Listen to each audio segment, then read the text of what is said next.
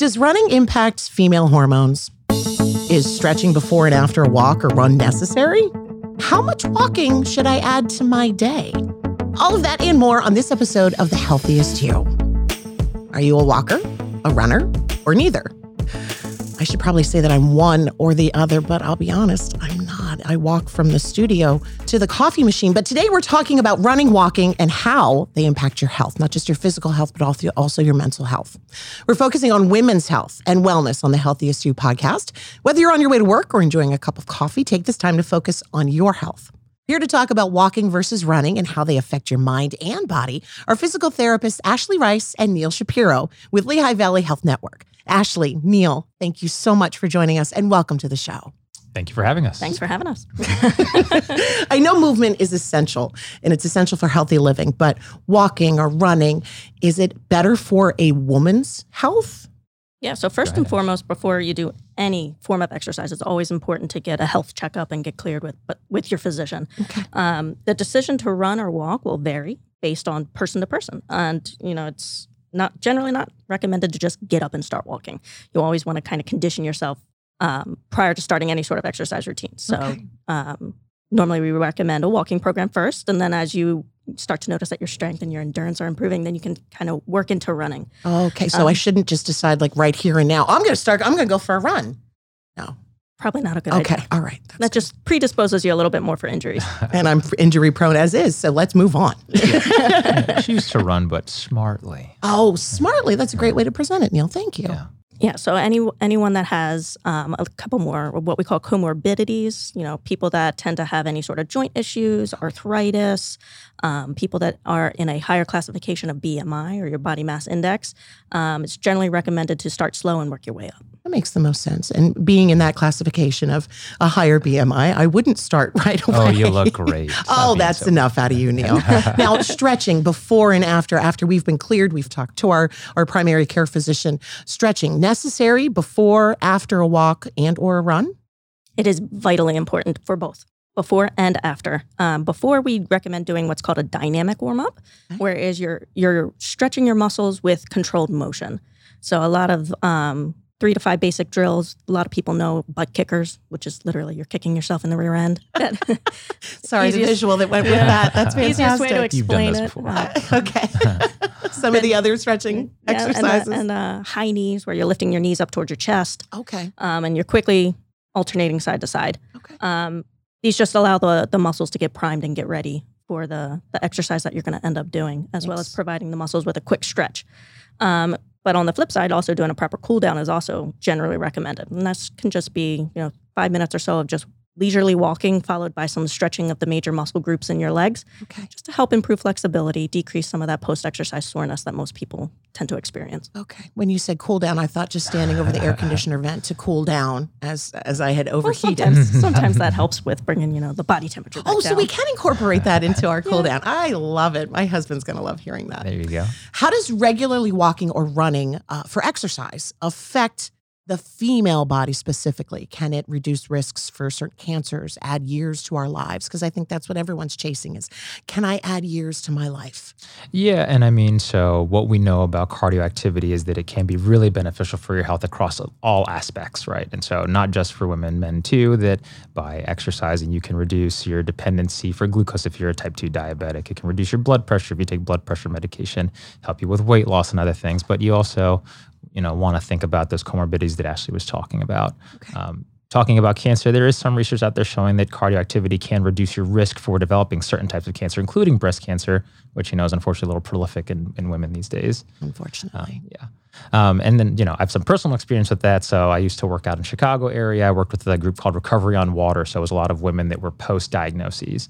Um, and there was a woman that I had met who was training with this rowing team. She also ran and biked, um, but she had gotten kind of a, a bad life expectancy and she was 15 years out from it. And so she put it all on healthy eating and exercise. Wow. So I would say not talking about just running, just general exercise and But activity. including that into a healthier lifestyle. Yeah, It- yeah. Wow. That's a wonderful story, Neil. Thank you for sharing yeah, that. no problem. Um, I love it. So I try sharing as much as I can. That's a great. It is a great story, and I think more and more people need to hear that. That it's not a diagnosis is not a, death sentence. Correct. That there's so many things that we can incorporate into our lifestyles that can, like you said, increase longevity.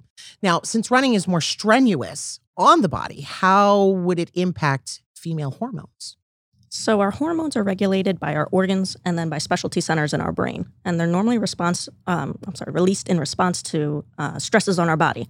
So some of the more well-known hormones are your endorphins. Those endorphin release. So Okay. um, after running for a period of time, some people experience what's called the runner's high, uh, where you have a state of feeling very relaxed and calm as you're exercising, Hmm, um, and that's just due to an, an endorphin release.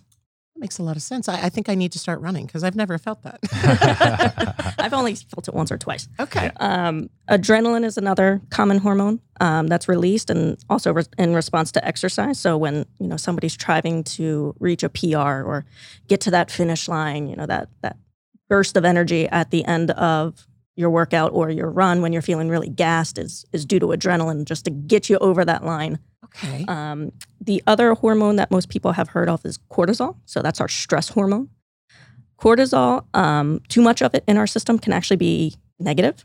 Um, so if you're overtraining, um, having built up levels of cortisol in your system can actually kind of um, put you into what's called a fight or flight response. So for, for women in particular, this can end up um, having an impact on your menstruation, um, on your reproductive system, because your body is diverting energy that is being sent to those body systems to the systems that they need for survival. It's just your body's natural. oh wow. protection Makes a lot- mechanism. that makes a lot of sense. So women that um, are overtraining or overexercising, it can actually sometimes affect those body systems. Um, and that's actually one component of what's called the female athlete triad. Uh, three components, one being menstrual health. Um, so in women that are overtraining or overexercising, they start to see changes in their menses. Okay. Um, another component is that is decreased bone mineral density, and that kind of goes along with um, your menstrual cycle dysfunction. Um, and the third is just um, poor energy availability. And we screen for those with our athletes because they're vitally important. And a lot of times they take uh, what's called a multidisciplinary approach to treating fully. So um, that's part of our screening process um, with any female athlete. Um, so that way we can get them the treatment that they need if they start to show any any signs of that triad. Okay. Yeah, If, and it- if I was an athlete, I'd be going Ashley. You're and not to not to dis- Oh, no, no, you're no Yeah, offense, yeah. Neil. But if I if I was to be an athlete, Yeah. Ashley, I think Ashley and I would be great friends. Neil, Yeah. did you have something to add? Yeah, I was going to say that, you know, I feel like when I treat my female runners, it's so common, especially female athletes at a high level, they have such an expectation that weird menstrual cycles are normal, right? Oh, everyone has it. So this But is just a normal because thing. everyone has it doesn't make it You normal it, or right. healthy. Yeah. And Okay. so like I've been trying to educate more and more like, hey, just because you don't have it or it's irregular or it started really late and everyone else you know does that, that's not a normal thing for you. And it can have these big kind of issues down the line. That's So, great. Wow. That- Yeah, so balancing the hormones um, while running helps with balancing. On the flip side, doing too much of it can actually be a negative thing. So, you, moral of the story is, is balance is key. So, finding out where we are in our balance to help regulate our body systems is That healthy medium. yes. Yeah, that healthy medium is really, sometimes really that can important. be a little hard to find. So, sometimes you also need some help from other providers to be able to get you to that point. I think balance in any aspect of our lives is difficult to achieve, and we're always trying to find that balance. Uh, for example, how much water I should and should not be drinking because now I need to pee again. Yeah. And not only is it in the script, but I do have to pee. and and it's a pretty regular thing. And yes, I'll admit to it that I do drink a lot of water and then I have to go to the bathroom. That is probably a thing that a lot of runners have to consider. Uh, uh, I always wonder during a marathon or any in that situation, how do you handle that? Do we strengthen the pelvic floor? Is there something we should be doing? Mhm. Well, so for your marathon question, there's always bathrooms along the way. So it's good to go to the bathroom and not hold it, right? You sound like a parent. PR We should wait. go when we see the bathroom. Okay.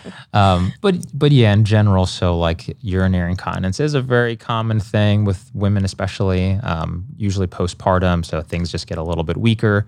Um, but pelvic health isn't something that's just women only, right? Any runner, any athlete. So Wait a minute. You men have a pelvic floor. Men have a pelvic floor. Whoa. color me Mind blown. exactly mind blown. yeah, so you know, I would say if you do have any issues with pelvic health, I'm gonna put a little plug in, right? PTs can help manage that, right? There is some pelvic health PT in the network, um, and other providers, something you can talk to your doc about. Okay. Um, but yeah, I was reading an article, something like up to 40% of women have some level of incontinence, Oh, and like seven to 10% can have severe incontinence, which. I don't treat that. I had no idea. So like, You're like that's not wow. that's not my Yeah. area of expertise. Yeah, okay. yeah. I try to treat everything outside the body. Anything more internally, I kind of leave to the experts. I- Um, I would tend to agree with that. I- Yeah. I, really would, and and I I can understand a lot of the uh, the, the fight or flight. Are we going to beat the buzzer kind of thing? So Yeah. that's obviously something that you want to talk about with your physical therapist or with any other of your physicians. yeah. Now, how does running improve bone health? I know that was a very drastic change, but continuing on with running or walking, because that's what this podcast is about, how does it help and impact our bone health? So there's something called Wolff's Law. Um, it's the idea that your naturally healthy bone will adapt and change over time to the stresses that are put through it. So naturally, with running and walking, your your weight bearing bones and the legs and the pelvis and the spine are naturally going to be stronger than those same bones in someone who is not as active. Um, conversely, though, too much running and part of that female athlete triad that we just spoke about, you know, that can have negative impacts on your bone health. So again, balance is key. Balance is Um, key. So, you know, cross training is important um, and generally often recommended as a form of exercise and adjunct to what you're already doing. Um, you know, muscles connect to bone through tendons. So when muscle contracts and the tendon pulls on the bone, that stimulates bone growth and, and bone rejuvenation. Um, You guys are so smart. It's so different than radio. We don't know any of this stuff. Please continue. I'm sorry for interrupting. no, you're good. Um, so, but you know, again, touching on that um, female athlete triad, you know, what we screen for in the clinic is any female athlete that has any sort of signs of bone stress injuries or repetitive um, bony stress injuries or stress fractures. Those are kind of the first clinical signs that we'll see of somebody who's we need to get this addressed. Now, we touched upon uh, bone health, and it, it makes me think whether your bone health is strong or not strong, who should avoid running? You know, so that's a tough question for me. I'm very much, I don't know if you've ever read the book Born to Run, Chris McDougall, or there's a guy, Dan Lieberman. He's a researcher out of Harvard. If you ever see me running, Neil, you should probably run too, because that means that something's chasing me. Yeah. Please continue. so you know they're big things dan lieberman it's the we kind of evolved to be nomads and rock and run so i think for the most part all of us have the potential to do it it's just is it appropriate for you and so for the most part i tell people if you're going to pick up a running routine or really anything it's always good to talk to your doc about it right?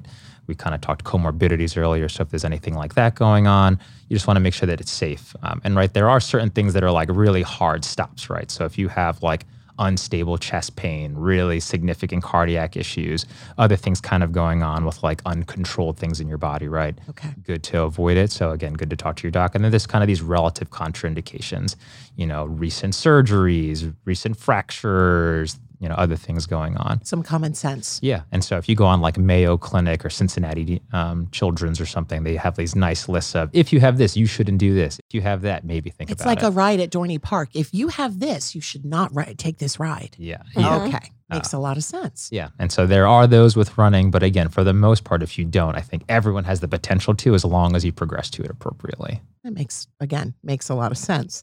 Now, uh, what about power walking? Is that is that different? Obviously, it's different than running because it's not called running; it's called power walking. Uh, why might this be a, a better option? So walking is a great form of exercise, as is running. Um, walking is much more less impact than running. So running is around, they say in the literature, about three to five times your body weight per step when you're running. Walking is obviously not so much. I think my knees would break. I'm sorry. Please continue. Um, so power walking is defined as, as walking at the upper end of your usual casual pace. Okay. So if we put this to the scale of a treadmill, the treadmill normal walking pace is around a 3.0. Okay, power walking is more around a 4 to a 5.5. Oh, Um, and you know, it still increases your heart rate. It still allows you to burn calories, but at a much less of an impact. So some some people that Neil just touched on that fit within those categories, power walking may be a great alternative, just due to the low impact nature of it. uh, walking, running. How does it improve physical, but and and as I mentioned earlier, mental health? I see memes all the time that says, "Oh, I'm out here taking my stupid mental health walk." but I do the same thing because the the exposure to the sun and the air and just getting out, it really does help with mental health. How does how does that affect? More deeper. You guys, you guys are more deep than a, than a meme. a little more educated. Yeah, so walking and, and any form of exercise in general um, is great for both physical and mental health. So back to those endorphins, those endorphins, those feel good hormones. We love those endorphins. And that helps improve your mood. Um, you know, it can help decrease stress. It can help, you know, lessen the effects, I should say, of, of depression and, and anxiety. Um, there's one study out there that even shows that it helps with learning and helps with memory. Um, so it's it can improve your cardiovascular health, your whole body health, um, and, and, as well as your mental health in terms of just boosting your mood and making you feel better. And I can attest to that as someone that does deal with uh, anxiety and depression. When I do convince myself to go take that stupid mental health walk, I feel considerably better mm-hmm. when I mm-hmm. come back inside. So, it, uh, again, it makes a lot of sense. Now, what footwear should we be wearing? My flip flops, I have a feeling you're going to say I should not be wearing my flip flops or my Uggs or anything like that.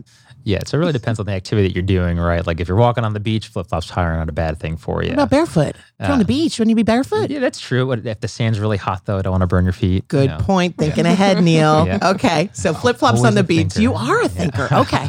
Otherwise, yeah. what would you recommend? So otherwise, right? So here's kind of like the dirty secret in the running world is that since the advent of the running shoe back in the 70s to now, there's really been no change in kind of running related musculoskeletal injury, right? And so you would think you got all these awesome shoes out there, right? And there's been no general reduction in the amount of injuries that you're seeing. Now, the big thing could be like that first Boston Marathon was like less than 100 people. Boston Marathon now is 30, 35,000 people, right? So there's just a lot more people running. Oh, yeah. So it could be because of that, you're seeing this higher volume of injury.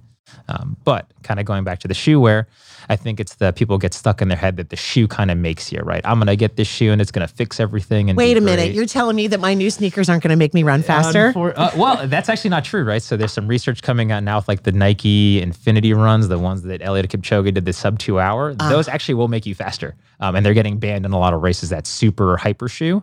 Um, Almost but, like an, an, unfair advantage. Yeah. That if mm-hmm. someone is wearing those shoes versus a different pair. Yep. Oh. Yeah. See, I was just referring to my my son. Uh, he has new shoes and they're going to make him run faster. Yeah. Yeah. And everyone thinks that. And unfortunately, that's generally not the case, right? Neil. So what I tell my patients I'm going to have to have you call my son and you can go ahead and tell him that.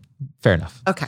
Um, but yeah, what I tell my patients is, is usually the best shoe is the best shoe for you. So you go in, you want to find a shoe that works well for you. There's not kind of one size that fits all. Okay. That's why I love the local running stores. You can go in. They, a lot of places will check you out, try try things on you, do analyses, fit you for orthotics, right, and get something that works well for your foot. Um, there are big trends in shoes, right? There was the minimalist and the five fingers movement. There's the maximalist kind of Hoka shoe, and now we're seeing that hyper shoe, right, with the carbon foot plates and all sorts of crazy technology. People with way more knowledge than me put stuff into these shoes.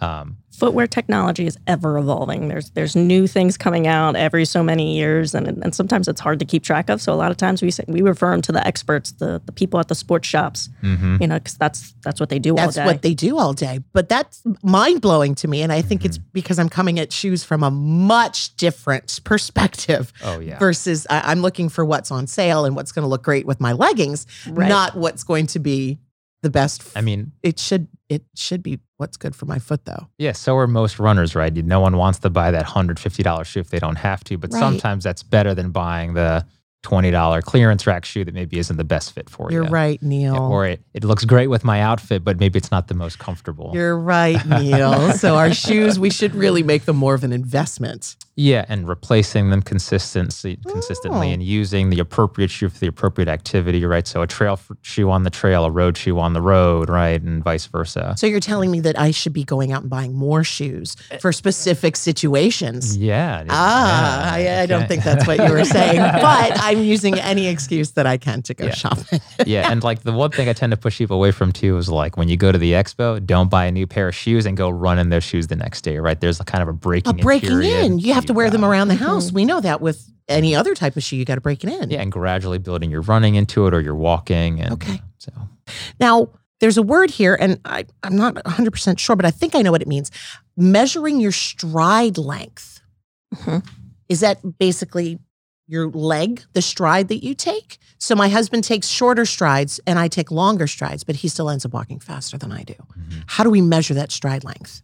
So your stride length is from when your heel, uh, or I'm sorry, when you're pushing off of one foot to when the next foot hits in front. You know, I'm trying to do it underneath the Mhm. table. Yes. Okay. All right. Okay. If you can see that in your head. I Um, do like the finger walk. So. Yeah. I'm having a real. Oh, show me the finger walk. That makes you sense. Okay. I'm a visual learner. so um, your stride is always going to vary based on the terrain and where you're running. So going uphill or negotiating an incline, you're going to have a much shorter of a stride versus on a flat road, it's going to be more neutral. Going downhill is going to be much longer. Okay. So a more accurate measure would actually be called your cadence. And your cadence is your steps per minute. Um, there's no, you know, ironclad number in terms of what you want to achieve when you're running, but generally around the um, the the range of 170 to 180 steps per minute. So that's 85 to 90 steps per foot.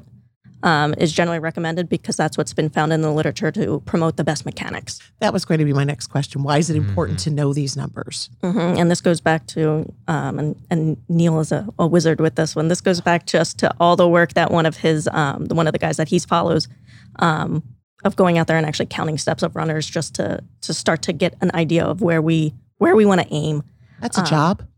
Yeah. So the way it started was there was like this really famous coach back in like the 70s. or His name was Jack Daniels, not affiliated with the Oh. alcohol, Not the liquor. I had my hopes up for a second. Okay, please. um, but yeah, he went out. He counted cadence for all these elite level runners, and it might have been like the Prefontaine Classic or something. Um, and he found that most of them were around 180 steps per minute, right? And that's usually for like your mid distance runners. Your sprinters are going to be a little higher, closer to 200.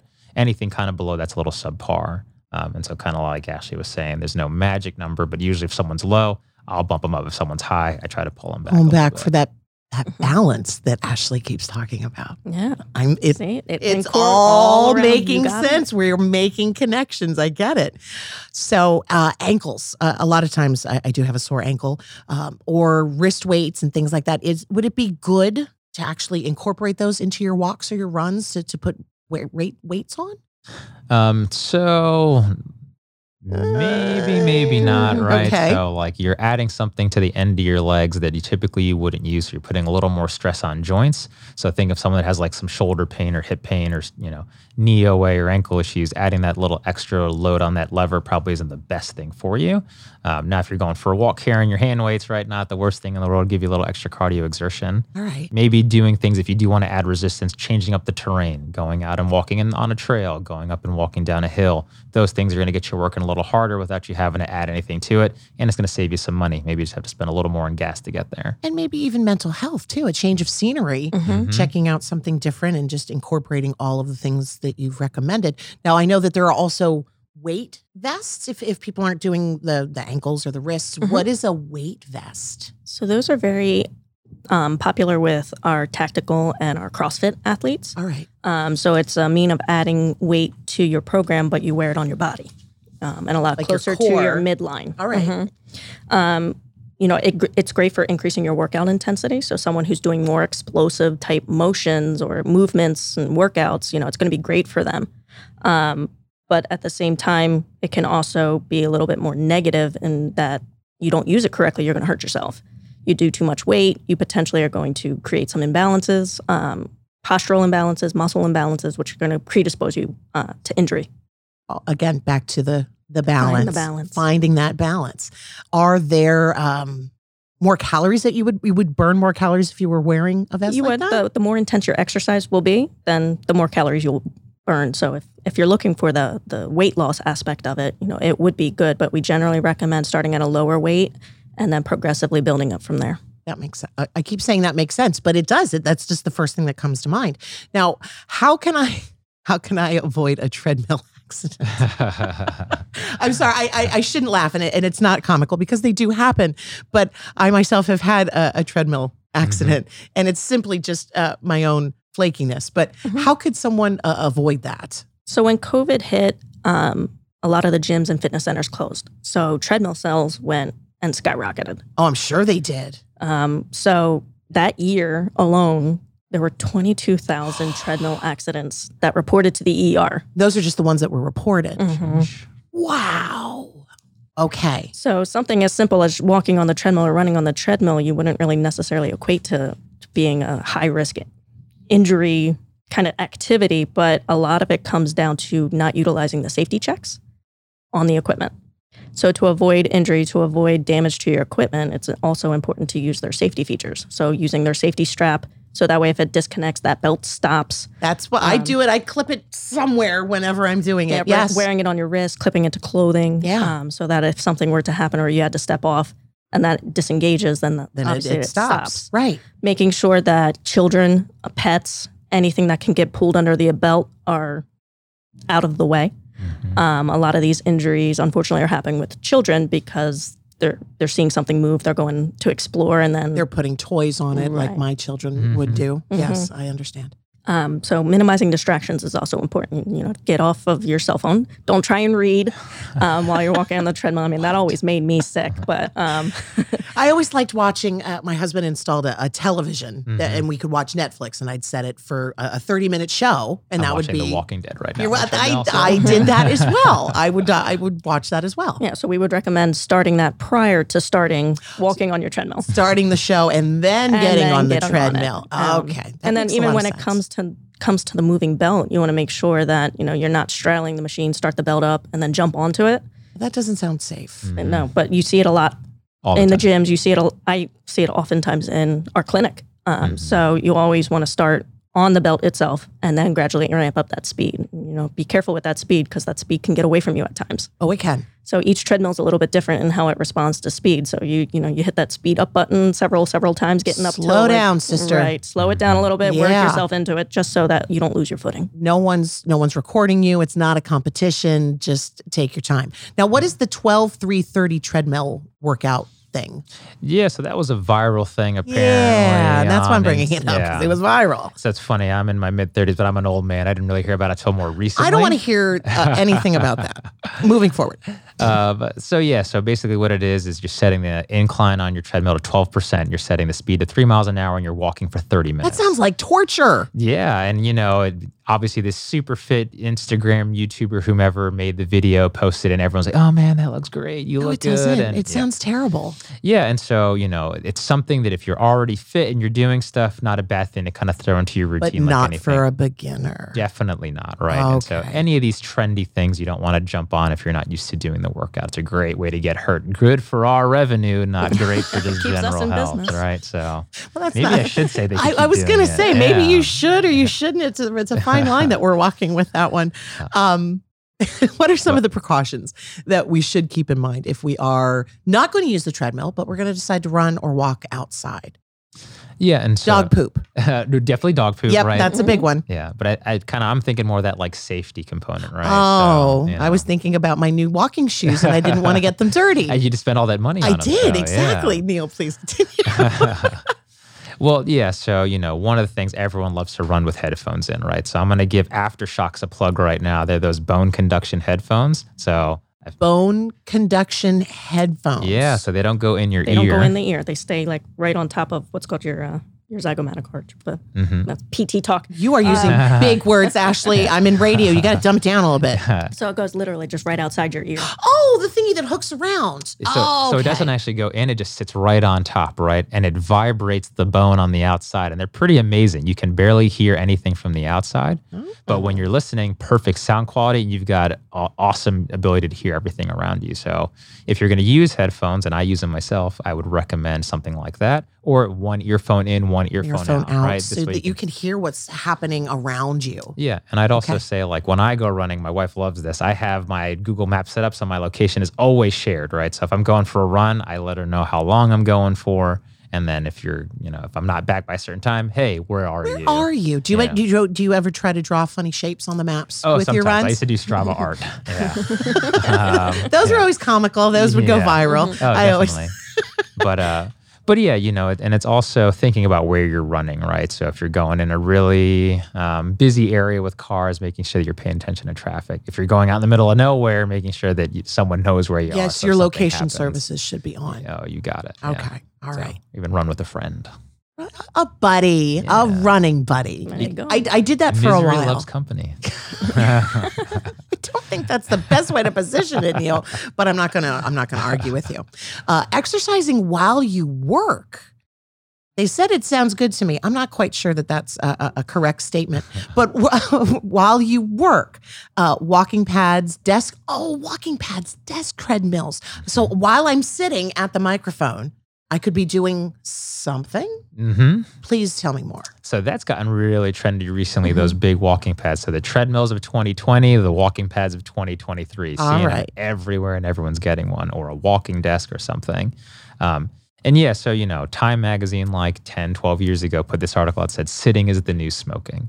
Right, and so It's dangerous. yeah, and you know, you find all these things where if you sit too much, it can increase things like visceral fat, your general circumference around your belly, right? And those kinds of things have been linked to reduced life expectancy. So, from that end of things, I would say if you can get up and get moving, great. I would I, say, th- I say we, we're finished right now and let's go get moving. yeah. Why don't we go for a take this on the road? let's go take a Yeah. walk. Okay.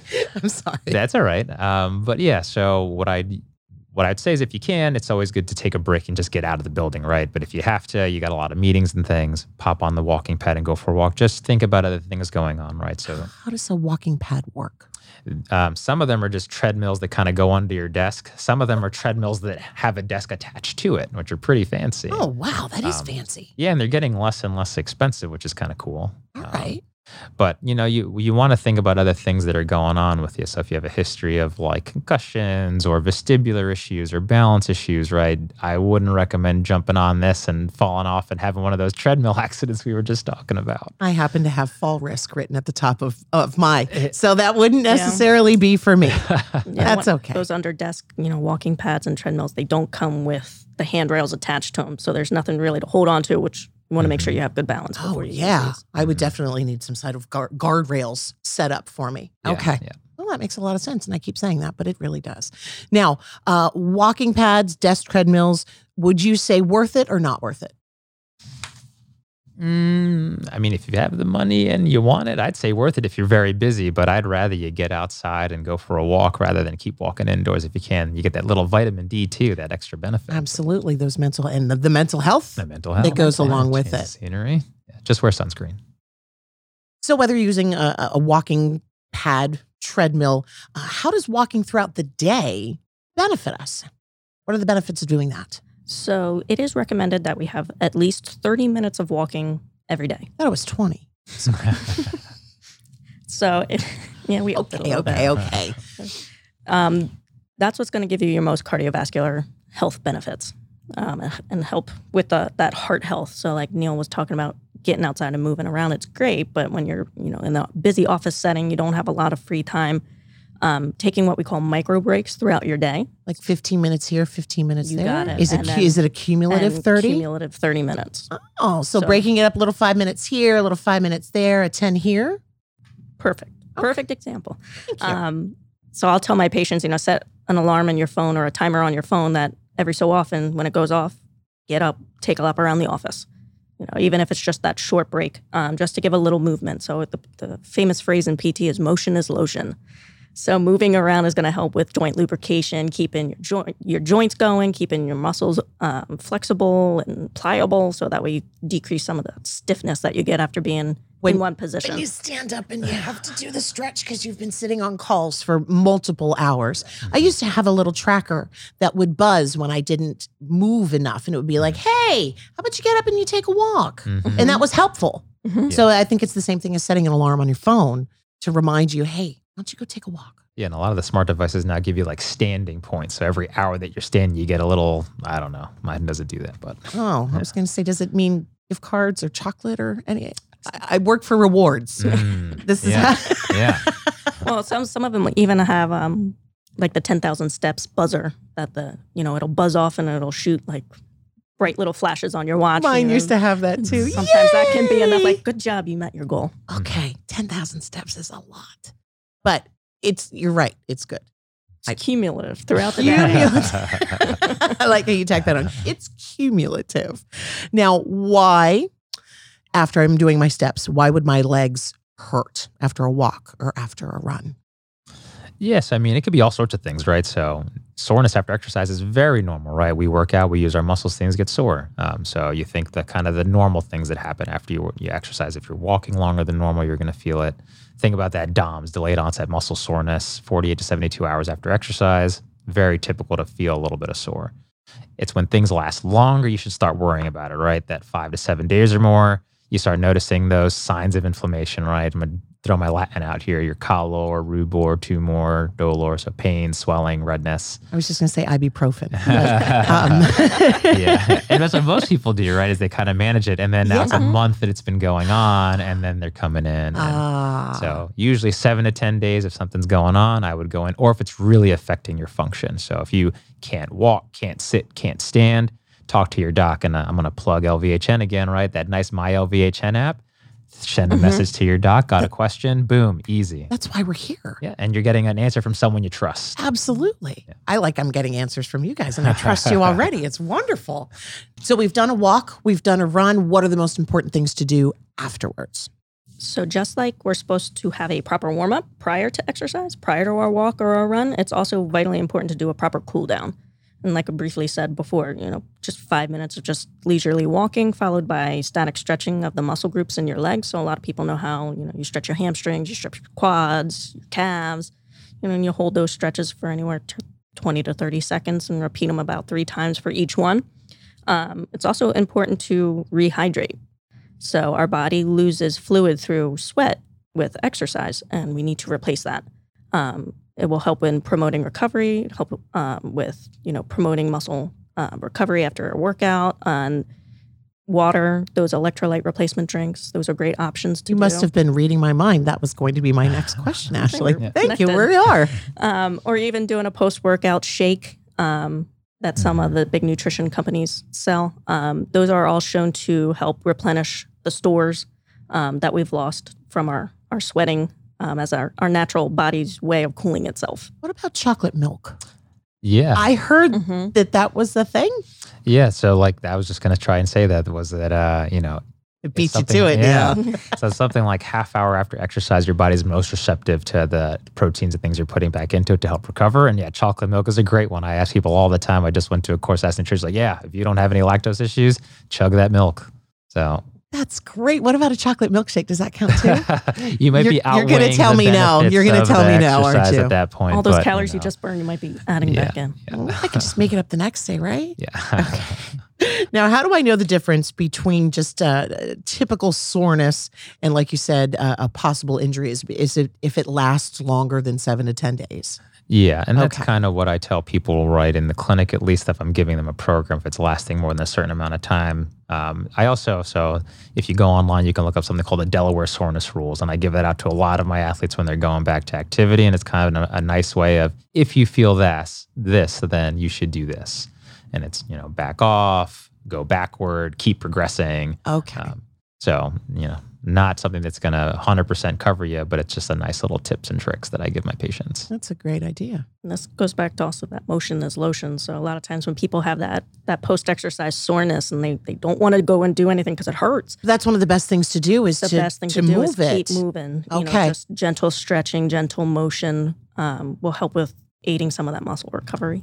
Yeah. Yeah. And personally, like I found, so I do a lot of running. And so after I'll do a long run, I'll hop on the bike and no resistance, just spin my legs for a while. And man, feels so much better. And you see the guys like on the Tour de France finish a race and they just rode for four hours and they're riding the trainer for another 30, 40 minutes because it makes such a big difference in that tissue recovery. So you're not just stopping and letting everything just freeze on you. Oh. Yeah, your muscles are kind of pumping that lactic acid out, and that's what gives you that. and that's what gives the soreness. Okay. I remember reading about that somewhere. There's also foam rollers now, massage sticks, massage balls that you can. You said use. massage? Mm-hmm. Are we, Self massage. Oh, Ashley. you could go to a massage therapist. you know, Okay. if you really wanted to. Yeah. Um, but these things you can purchase online or at any sports store and, and kind of use those to help knead out any sort of muscle knots that you get. Okay. So if it's not soreness, typical soreness that you might experience after a walk or a run, what are common injuries that you see and what are some of the things that people can do at home possibly to treat those or just come see you at LVHN in the physical therapy? Mhm. Mm-hmm. Uh-huh.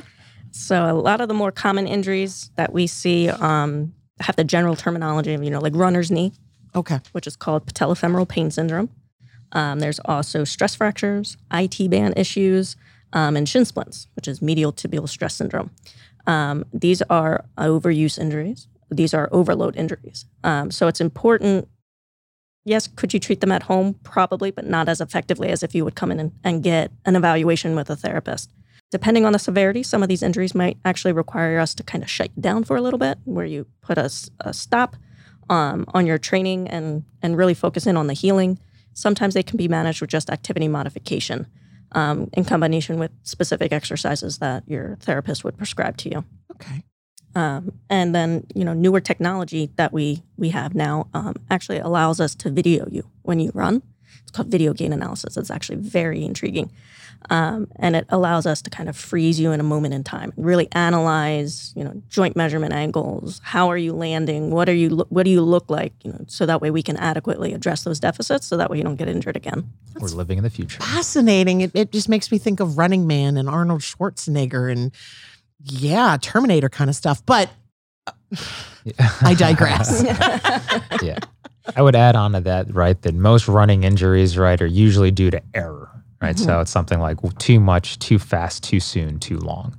And so, at least on the running side of things, I can't speak for the walking, that if you're just training too much and you got to think stress is stress is stress. So, life stress can play a big part in how your body feels. So, if you're already run down and burnt out and you're trying to do all this mileage, right, you're kind of setting yourself up for something to fail. It just sounds painful. Yeah. Being stressed and then pushing yourself too much, you're just stressing your body. Well, and sometimes, right, you look at it as stress relief. I'm going to go for my run, but you're already worn down, right? And now you're adding something. Adding Yeah. onto it so you increase the chances of an injury. Yeah. So I'm not saying don't use it as a stress reliever, but just kind of be cognizant that other things can have an effect on your running that aren't just running. Ashley, what's the word?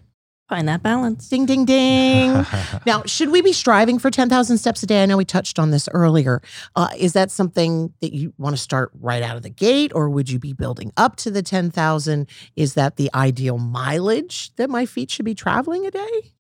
Yeah, and so I think you know the the really the idea is everyone's different. So you know, some people a couple thousand steps a day is great, right? That's what you're getting. And some people, my mother in law gets eighteen thousand steps a day uh, every day, and What if she does she it, do? lots of walking, Obviously. lots and lots of walking. Good for her. Um, but yeah, it's really building up to it, right? And so, and if you have stuff going on, like if you have issues with your feet, if you have issues with your legs, your back, doing a lot of walking may not be so good at a certain point, right? So, walking 3,000 steps might feel great, walking 7,000 steps might feel terrible. okay. Um, and vice versa. If you're someone like me who has lots of an- antsy energy, uh, Oh, I can see you bouncing. uh, yeah.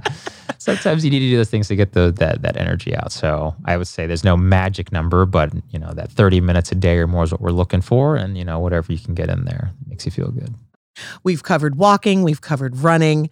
Personally speaking, what do you prefer, running or walking? What do you suggest, running or walking? I actually prefer both. Um, and like Neil had mentioned, it, it varies person to person. So growing up and in my youth, I was very active with running. I ran through high school and my collegiate career. Um, nowadays, I'm I'm not as competitive as a runner um, as I'd like to be. But you have children and you run around after them. That's true. That's where I get my workout. Having twins and, and pushing them in a stroller while we go for our walks. at That is night, a walk. It is a workout. workout, yes. Yes. Um, but I tend to like both. I lately I've been favoring walking and then just like short duration sprints after children that are beelining it in different directions. They have something in their mouths and you know it. You better run after them. I understand that. Neil, Um, so yeah, I'm kind of a both. Also, I would say traditionally I prefer running way more, cover Why? more. I cover more distance, see more things, just go faster. Used to love the PRs, dealing what's a with PR? personal record. Oh, Yeah. oh, I got to beat my personal record. I do that Uh-huh. on 22. Yeah.